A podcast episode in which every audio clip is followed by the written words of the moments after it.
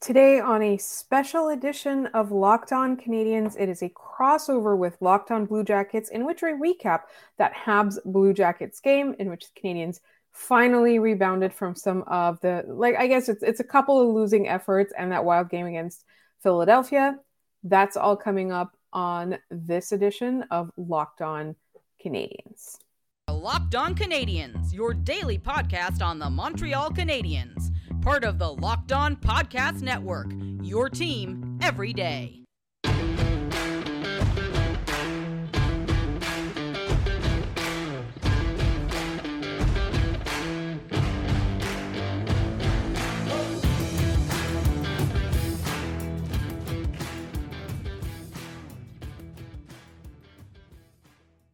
Hello and welcome to Locked On Blue Jackets and Locked On Canadiens for a special post game squadcast crossover. Uh, Laura and I had so much fun with our pre-game one last week that we decided we would do another one this week. So, uh, Locked on Blue Jackets, Locked on Canadiens. This is Laura Saba, uh, also known as the Active Stick. I'm Jay Foster, here to bring you uh, what's going to be a really fun episode, I think, but also a really stupid episode because the game was real stupid.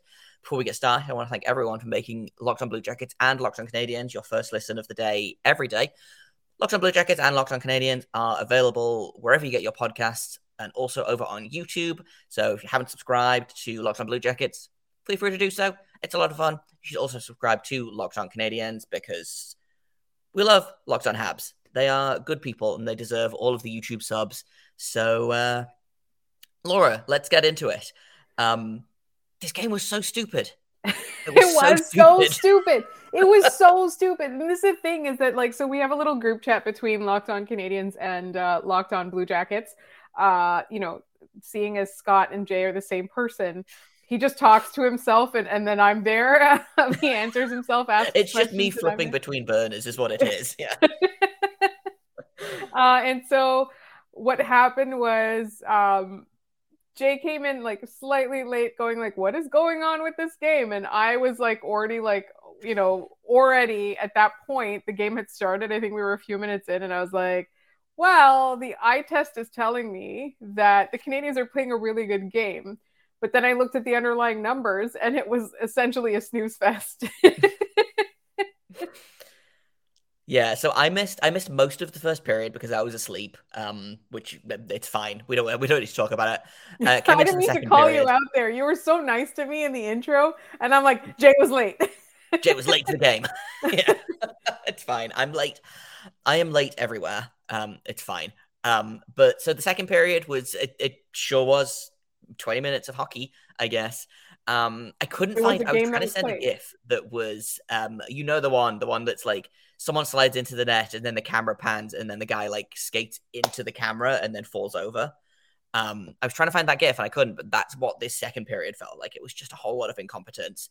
Um, and then the third period, obviously, Mathieu Olivier scored the opening goal after taking a real dumb penalty earlier in the game. Um, and then obviously Arber Xhekaj tied it up like if you'd gone into the, if I'd gone in going into this game, you'd been like, yeah, the first two goals are going to be scored by Mathieu Olivier and Arber Xhekaj. I would be like, get out. Um, and then I got stupider from there because uh, the goal would end up being the game winner was scored by none other than Blue Jackets legend David Savard, um, scoring his first of the season, probably his only of only one of the season. Um, if we're being brutally honest, I love David Savard. He is not a goal scorer unless you're playing the Tampa Bay Lightning. Um, and then Sean Monahan kind of put things to bed with with an empty netter, but I just I, I don't remember the last time I saw a game where every single goal was just so unbelievably stupid. I think one of the other things, the hallmarks of this as well, is that we're talking about, you know, Samuel Montembeault was good.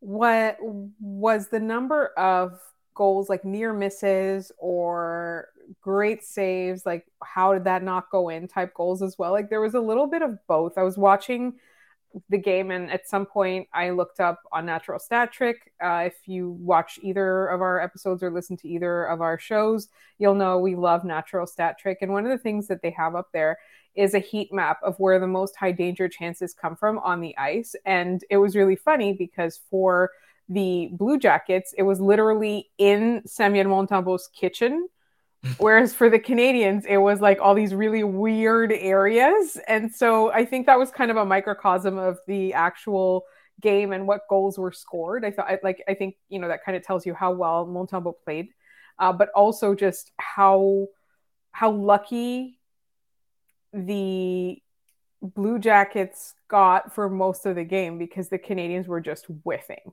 the whole time.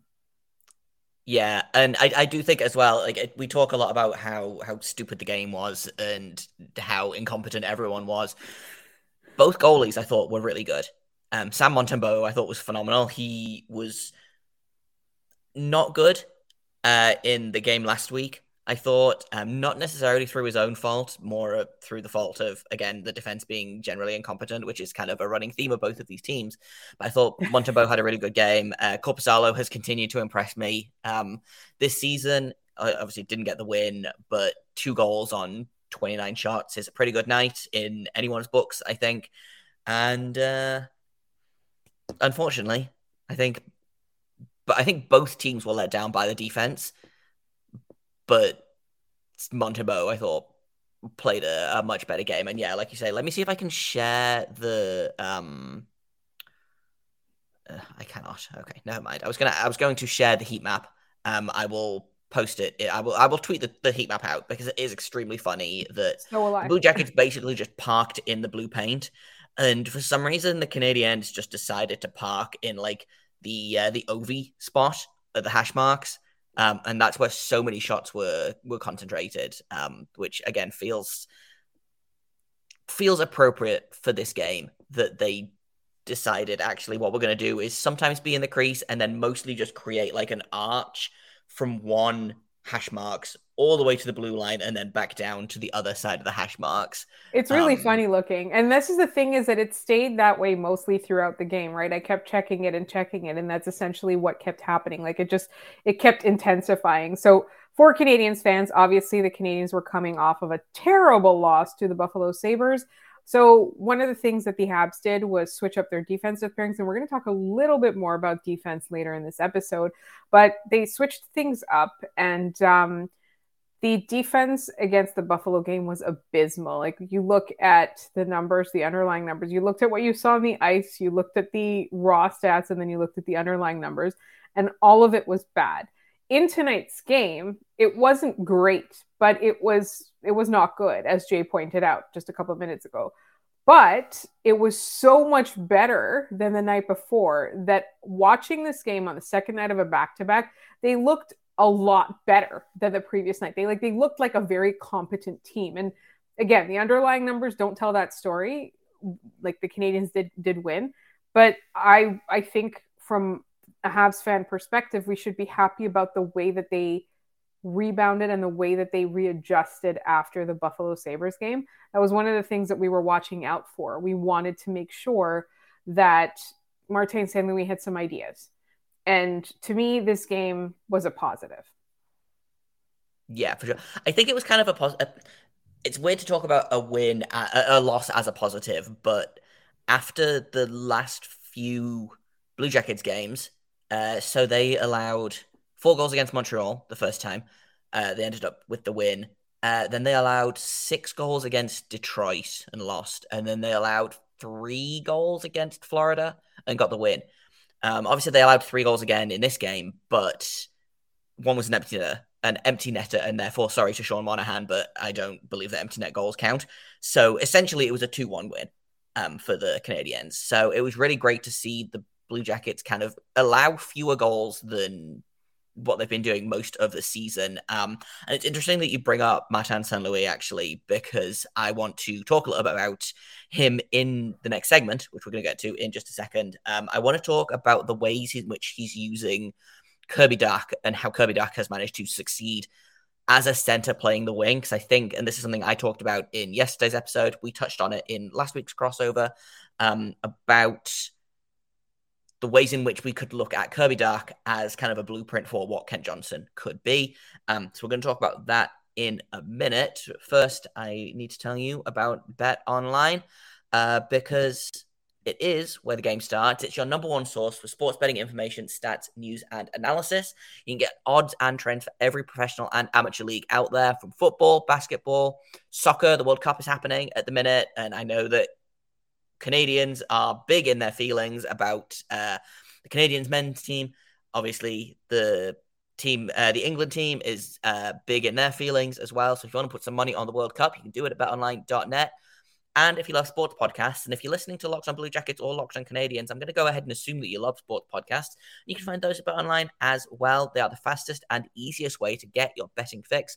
So head to the website today or use your mobile device to learn more about the trends and action because BetOnline is where the game starts. Before we go, wait, before we get into the second segment, uh, I believe Laura would like to. Uh, solicit some mailbag questions for Locked on Canadiens. So I am going to let Laura do her little please send us questions spiel, and then we'll get right into the Kirby Dach and the Kent Johnson of it all. What a lovely host you are, Jay. I honestly, I, I almost forgot for myself. I'm going to be on my own uh, for the Friday episode. Obviously, you know that the Friday episode is usually the mailbag episode and there is no game. So please send me your mailbag questions for the mailbag episode. It can be about the Habs, it can be about even the Rocket. I might ask Scott for some advice on that. Um, it, it can be about hockey, it can be about life, it can be about food, it can be about anything that you want and you can send the questions. You can either tweet them at me at, at the active stick on Twitter. At LO underscore Canadiens is our uh, podcast Twitter account, and we will take them via DM on that as well. Email us at lockedoncanadiens at gmail.com, or you can leave mailbag questions in the comments on the YouTube for this episode. Thank you so much, everybody, in advance.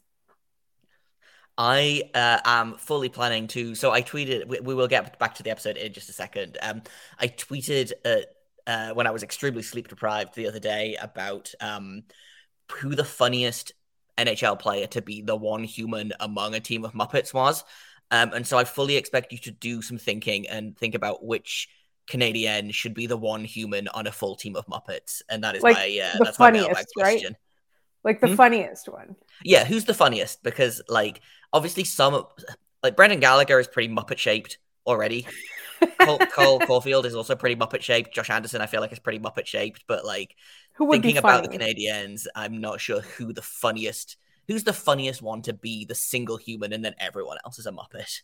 Okay, I have some ideas. You should think about that because that's what I'm going to ask every locked on host every time they ask for mailbag questions from now until the end of time.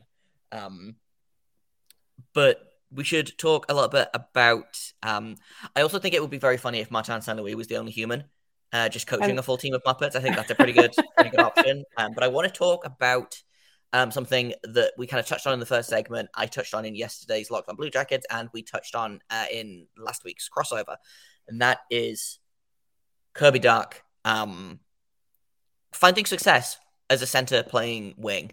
Um, and this is something that Blue Jacket fans are kind of started to become more familiar with. Kent Johnson was drafted as a center. I'm not sure that he can play center at the NHL. I think he could be a very serviceable center, but I think he could be an elite winger. We're kind of seeing that. Um, his possession numbers are among the best on the team. Um, and for some reason they won't play him on the top line, so it's fine. I did a I did a whole rant about that in yesterday's episode. I will not rehash this rant um, in today's episode, but I wanted to ask what you've seen so far from Kirby Dach, um, what lessons Blue Jackets fans could maybe learn from watching Kirby Dach play, and also, you know, if you have any thoughts on what you saw from Kent Johnson tonight, because I thought he had a kind of a quietly decent game. I I think he he did like that's I would say that when I noticed him, I thought he was good. Uh, so let's let's let's talk about Kirby Dach real quick he obviously came in as a center. It, it definitely feel, felt like the intention was for him to be second or third line center on this team. And uh, if you listen to our podcast, you'll know that I listened to two interviews with both Jeff Gorton and uh, Kent Hughes. And they still think of him as a center, right? Like they're not they're not out there telling Martin St. Louis what to do. But the reason they brought him onto this team is is for him to be a center. He has some really, really, really strong hockey IQ I think there are some lapses in his game. Like, you know, people talk about the face off so much, but that's not the only part of being a center. So some of the things that he was doing on the ice, let's say in the preseason and the early season, you would watch him and you could tell that he has that vision, but there was some like he seemed out of step, right? Like physically, it seemed like it wasn't clicking. Like there was something there. And obviously, he did come back from a long injury. He came here from a team that was awful. All of that, it, you, you take that into consideration. But they put him at center and then they gave him line mates to create chemistry with. And then Josh Anderson did everybody a you know a disservice or a service or whatever. Um, and Kirby Dach ended up on that line. And I think it was just one of those things where Martin St. Louis was like, let's try and see. I think when you take three players that have that kind of vision and put them all together, it's really lucky. Like they, they have a lot of chemistry, but they see the ice the same way. They they have that IQ where you see two steps ahead, two plays ahead. Something that we talk about Nick Suzuki a lot. And so I think he's been thriving. And when you put him on the wing, you take that focus away from what he lacks as a centerman, right? Like a lot of the conversation in Montreal has been not like, you know, he's a bust or this trade was a bad idea or anything like that. I think even through the preseason, you would see like flashes of brilliance in him and people would feel comfortable with the way that the trade went. But all of the quote unquote like flaws in his game were people were looking for this is something you expect a center to have and he's either not great at it or we haven't seen it and that was the focus and i and like i, I don't necessarily think that he's not a center. If you listen to the GM and the executive vice president, they're still going to develop him as a center as much as they possibly can. But the fact that that that line is so good, I think it and and the fact that there's center depth on this team in the future, I think makes it possible for him to be a winger. Like if you if you ask any team, right? I think you would try to not force the center position. You would try to allocate resources such that this person can develop as a center to the best extent, pos- extent possible. Like centers are really hard to come by. Good ones, two way ones, all of that. They're really hard to come by. Uh, I I just think that the Canadiens kind of have this luxury right now where they have some promising picks in the pipeline, uh, some promising prospects in the pipeline, namely guys like Owen Beck. Like I think that's definitely somebody that you need to kind of like keep your eye on uh, as a centerman they've got people that they can develop into those second and third line center roles assuming let's say you want your Nick Suzuki to be your number one center going forward the, until the end of you know his time in Montreal um, I think that you focus on developing other centers if Kirby Dach is providing the most value at wing yeah, for sure. And as well, I feel like there's a there's definitely a, you know we talk about Kirby Dach's face-offs not being very good. But they're not. I feel like having a second center on a line is never a bad thing, you know? If Suzuki gets tossed out of the faceoff dot, then put you can put Dach there, and then it means you don't have to, you know, you can keep Caufield free to do Cole Caufield things uh, after the the faceoff win. And I think it's like this might be confirmation bias from from my perspective, but um, I feel like there are so many more players listed as center than actually play center. You know, right. it feels very much like any kind of top forward nowadays is just billed as a center. And um, are they yeah. good enough to be a center? No, but I feel like centers get drafted higher. Um, like I was trying to think, like Juraj Slafkovsky might be the first winger drafted first overall in God, I don't even know how long. I knew these stats in July, Jay. no? I knew these stats in July when, when it happened, and now I've right. completely forgotten. So but this is the thing it's, too, is that if you look at if if you look at Slav, Slafkovsky's like um like um profile or whatever, like he even said himself, I can play center if needed, right? Like it's the exact same thing that you're doing. It's it, that you said that you're alluding to right now is that like people just kind of like ascribe center to to a player to increase their value and they do it to themselves to increase their own value whereas like somebody who's naturally drafted and developed as a center uh, if if they're better as a winger, I think they should just play as a winger. Like I, I, think it does not make sense to force them into that second or third line center center role if they just are better at wing. Like I don't think I think Kirby Dach is a perfectly good centerman. Like I don't think that he's bad at it in any way. I just think that he's just shown so much more promise as a winger. And I think puck distribution is really, really important. And that's that's that's a responsibility that the center has a lot more than the winger would. Uh, and I think that's that's been a really big help because the whole focus of that line should be getting the puck to Cole Caufield and keeping other people out of the way of Cole Caufield. When you get a guy like Josh Anderson in there, he just barrels in and distracts people with his size and his like bull in a china shop kind of demeanor and obviously the shot that you know the the taking a shot and like banging himself into the boards but my favorite Anderson thing, yeah. yeah, I mean that that's his that's his move, right? Like that's how he plays offense, and then that's how he plays defense. like it's exactly. But but when you have like when you have somebody who not only is a handful for the opponents, like for the defenseman, but also know how to distribute a puck to somebody who's good at goal scoring and who has that speed and vision. Like that's a luxury. Like we're talking about how many goals Cole Caufield is scoring, and we haven't even played 20 games yet. I think I believe this is game 20 for the Montreal Canadiens, if I'm not mistaken, 19 or 20. Like so, like we're talking about how many goals Cole Caufield has scored. Like Kirby Dach has been on this line long enough for him to have had an impact on that, right? I really just think that in this case, instead of focusing on trying to improve what he's lacking they put him on a line where he can be good. And then in the off season they can continue to work on you know the the or not even in the off season like they have a skills coach now. The Canadiens have a full-time skills coach. They can work on the face-offs. They can work on those little things. They can work on the, th- the the steps that he's behind or the out of step or you know there's sometimes like there's something off about his timing i think when he's playing center and and that I, I, people might disagree with me but that feels like what's wrong when i watch him play. So those are all little things that he will need to improve if he's going to stay at center but they can still do that while they play him at wing. They can still develop those skills and have him work on them. They can give him off-season homework to work on them if they don't work on it during the regular season. So i'm not too fussed and i think like this I, I'm, I'm i want to answer your question. Like it depends on is it because he's not doing well at center or is it because the top line needs him more is the question yeah that's that's a really good question actually i do think it's a little bit of both um, in terms of Kent Johnson specifically. Um, and it's it's been an ongoing frustration that every time he goes onto the top line, good things happen.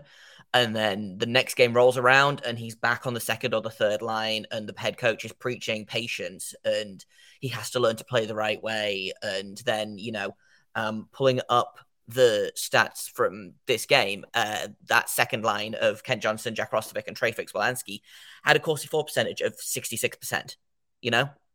Um, and then you look at the top line, 59.3 it's I don't know. It's just it's so frustrating that basically everything that he's saying that he needs Kent Johnson to do, he's doing, and he still doesn't. It doesn't feel like he's getting rewarded for it. Um, I, we do have to move on in a second, but I just want to finish off with one final thought, especially in terms of you know the the Kirby Dach and Kent Johnson specifically. And this is something that the Blue Jackets have had center issues for basically since like Rick Nash left. Um. which is fine. But sounds about uh, right. since Ryan Johansen left, I guess he was probably their last really good center. Um, the Blue Jackets have had a lot of wingers move to center and a lot of centers move to wing. And I think Kirby Dach is a really good example of someone who has been able to utilize the skills that he learned playing center on the wing because yeah, they're both forwards. Yeah, they both positions should be about scoring goals, but they do it in different ways, and it's very much. Um, I think a lot about Boone specifically, who's our de facto number one center at the minute. Which I mean, you you feel one way or the other about that. You feel how you feel.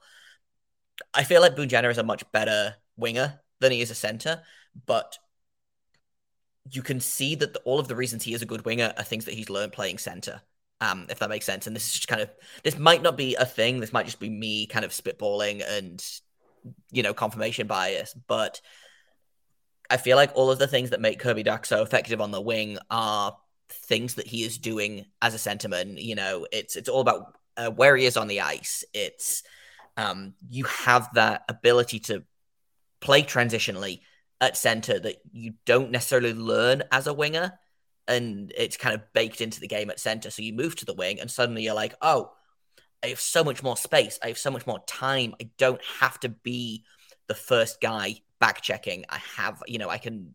Uh, there's a lot more ice for a winger than a center. And I, I think, and I think that's a big, a big part of specifically Kirby Dach's success and something that I would love Kent Johnson to kind of really thrive on as well. I think he's he's not quite there yet, but every time I watch this kid play, he's he's getting better and better. He's figuring it out, and I just wish that the coaching staff was seeing the same things that so many fans and media people are. Um, and we should go from offense to defense um, in the next segment. Uh, we're going to finish off with uh, a bit of a chat about uh, our friend, Blue Jackets legend, David Savard, who, like I said before, if you're only going to score one goal in a season, this one was a pretty good goal to score. So we're going to talk about that in just a minute on Locked on Blue Jackets and Locked on Squadcast Edition. So, Laura, I believe you have a question about David Savard for for me. I do. I, you know, I don't want to really gratuitously dump on David Savard. This is something that in Montreal we have had criticisms of him. And I think by and large, the defense of him has been he's not built for the way that he's being played. And it was not his fault that Marc Bergevin uh, signed him to do to play a game that he is not built for. But I want to ask you, Jay, can you tell me about a time that David Savard was good?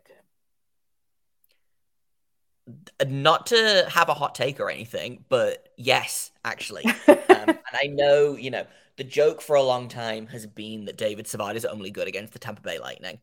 Um, you know, he he only scores goals against them, and he's struggled in Montreal. And I think towards the end of his tenure with the Blue Jackets, he struggled as well. But and this is something that I was actually talking about with my um, fiance a couple of weeks ago. We were talking about David. I don't remember why we talked about David Savard, but his his name came up in conversation, and I was reminded of. I think it was it was the 2016-17 season, I believe, or the 17-18 season. He was paired with Jack Johnson on the second line. Um, you know, Avalanche legend Jack Johnson, uh, Penguins legend Jack Penguins Johnson. Legend. He's been playing for a million teams. I, I love Jack Johnson. Is he very good? No, but I do love him. Um, they had the highest plus minus in the entire league as a duo that season. And it, like your opinion may vary on how useful plus minus is as a stat for, you know, ranking defensive metrics, things like that. But it's something that I kind of was like, those guys, really? And then looked into it. Like they were one of the best shutdown pairings in the entire league. Um, and this was a time where, you know, this was when the Blue Jackets top four was Seth Jones, Zach Werenski, David Savard, and Jack Johnson. And then they had Ryan Murray and Markus Nutivaara on their third pairing. And everyone was like, man, the Blue Jackets kind of really quietly have one of the def- the best defensive cores in the league. I remember that and time obviously just, only one of those guys is still on the on the Blue Jackets because you know time marches on and um, out for the season injured anyway. But there was a time where David Savard was the shutdown defender on the Blue Jackets and kind of in the Metro division. You know, I don't think he was quite as good as say a Niklas Hjalmarsson, who for my money is maybe the best shutdown defender in the in the modern NHL, but he was very, very good at like three things. And luckily, they only needed him to do those three things. And so that kind of, I think, touches on what you were saying about trying to fit David Savard into a system that doesn't necessarily have space for him and trying to make him into a player that he's not. I think David Savard peaked really with the Tampa Bay Lightning the year he won the cup with them because he went from being, you know, kind of a load bearing defenseman on the Blue Jackets to playing very limited, very sheltered minutes on an extremely good Tampa Bay team. And he is one of those guys that can be really good for a team as long as he's not playing up in the lineup. You know, he is, for, for better or worse, you know, and at this point in his career, he is a third pairing defenseman that needs to play sheltered minutes and cannot match up against top line centers on the other team. But if you put him out against, you know, a third line or a fourth line, make sure he has a semi competent partner. Like I think that you can get you, you can get good to great hockey out of David Savard if you temper your expectations. I think that's the problem is that they had been playing up until the Blue Jackets game. They'd been playing him with Kaiden Guhle, who's the man who's playing the most minutes on this team? Who's the boy, I guess, who's been playing the most minutes on this team, right? Kaiden Guhle, as we talk about very much, like this is, I, I threw in a Kaiden Guhle uh, conversation in this episode too, in this crossover episode too. We talk about him a lot. We make excuses to talk about him a lot for a reason. He is a very, very talented defenseman who has really, uh, in the you know 18 19 20 odd games I, am pretty sure we're at 19 but i can't go check now i don't want to make noise and rustle in the in the um in the podcast recording he has quietly become so good. And then so they have david savard there because who else are you going to put there? A b and like the veteran whole like you know the the the mentoring aspect that that teams so often believe in all of that. Like i understand why he's been playing he's been playing there but in the game against Buffalo, their Corsi for was something like five percent. Scott said.